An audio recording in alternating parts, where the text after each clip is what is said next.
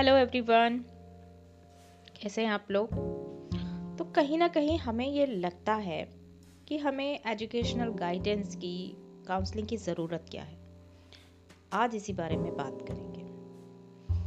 स्वागत है आपका एडोमेंट और पॉडकास्ट पर। आज है ट्यूसडे ये है नया एपिसोड तो हम बात करने वाले हैं कि एजुकेशनल काउंसलिंग गाइडेंस की ज़रूरत ही क्या है। इसके लिए एक स्टोरी सुनते हैं, एक छोटी सी कहानी। एक लड़की की। एक बार एक लड़की थी छोटी सी। पैदा होते ही उसमें थोड़े टाइम में ही कई बीमारियाँ हो गई। माँ बाप डॉक्टरों के पास ले लेके भागे। हालत ये हो गई कि हॉस्पिटल के बेड पर पड़ी है नीली पड़ चुकी है, डॉक्टर ने बोल दिया कि इसे होश आ जाए तो ज़िंदा समझना, वरना ये ज़िंदा नहीं है, ये मर चुकी है। माँ बाप परेशान, लेकिन बच्ची को होश आ गया। बच्ची ठीक होने लगी। धीरे धीरे पढ़ाई की उम्र आई। कमज़ोर है शरीर लेकिन पढ़ना तो चाहिए।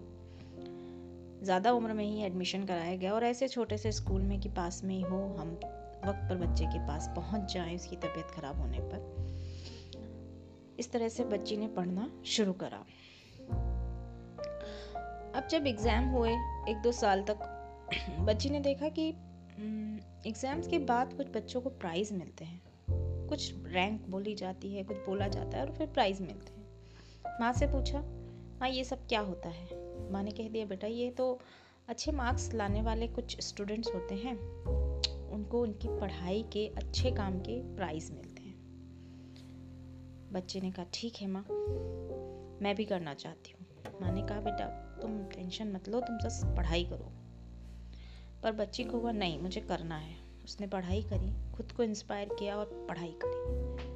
और वो साल था कि उसे हर साल प्राइज़ मिला, कभी फ़र्स्ट रैंक कभी सेकंड रैंक पढ़ाई में बहुत बढ़िया हो गई। मन में ठाना कि बड़े होकर डॉक्टर बनना है।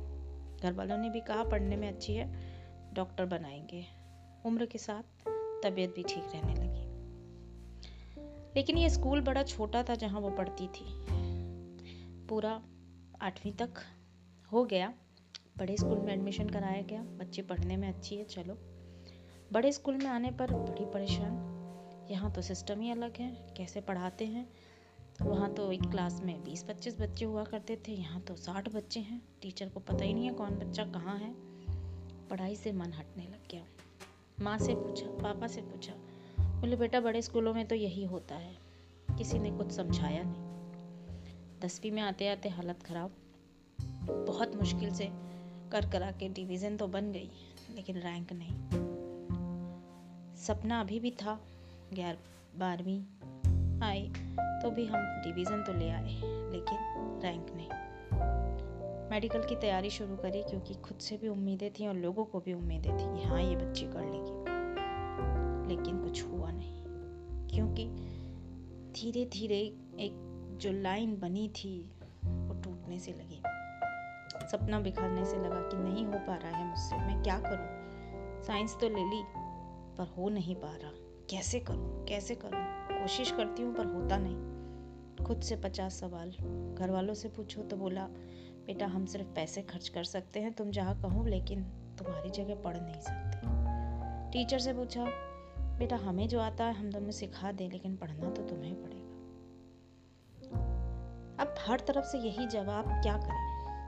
क्या ये वो जगह नहीं या या वो टाइम नहीं जब बच्चे को एक गाइडेंस की ज़रूरत हुई? जब एक काउंसलिंग की ज़रूरत हुई? पता ही नहीं है पेरेंट्स को, पता ही नहीं है टीचर को कि बच्चे को पढ़ाई के साथ साथ सही दिशा दिखानी पड़ती है। अरे डॉक्टरी ना, सही तूने साइंस ली है तो दूसरी लाइन ले ले। अरे दूसरी लाइन ना, सही इस तरह से पढ़ ले, हो जाएगा। उस तरह से पढ़ ले, हो जाएगा। कुछ तरीके से कर ले। शायद तेरी स्ट्रेटजी गलत है। क्या स्ट्रेटजी है, क्या नहीं है? कैसे समझे वो बच्चा उस उम्र में अपने आप से ही लड़े जा रहा है, अंदर ही अंदर किसी से कुछ नहीं कह पा रहा। कुछ समझ नहीं आ रहा और कंपटीशन के कारण कई बार दोस्त भी साथ नहीं दे पाते। यहाँ ज़रूरत पड़ती है एक गाइडेंस की, एक काउंसलिंग की। सिर्फ़ उस बच्चे को ही नहीं उस माँ बाप को जो वो जानते ही नहीं कि बच्चे को कैसे दिशा दिखानी है, उन टीचर्स को जो जानते ही नहीं कि पढ़ाने के अलावा कैसे दिशा दिखानी है। ज़रूरत है। एजुकेशनल काउंसलिंग और गाइडेंस की यही ज़रूरत है। कई बार आप प्रोफेशनल जगह चले भी जाते हैं अगर आपके पास पैसा है। लेकिन फिर भी पैसा ना हो तो इसी चीज़ों के लिए मैंने ये एडोमेंट और पॉडकास्ट बनाने की एक शुरुआत करी। पता नहीं आगे क्या हो, पर मैंने शुरुआत करी है और उम्मीद करती हूँ कहीं ना कहीं ये आपकी मदद करेगा। तो जुड़े रहिए एडो मेंटोर पॉडकास्ट के साथ, अपनी ही एजुकेशनल मेंटोर मोना के साथ। मिलते रहेंगे आगे के एपिसोड में। हर ट्यूसडे को please subscribe it now thank you very much till then have a nice day be safe and be happy in your life always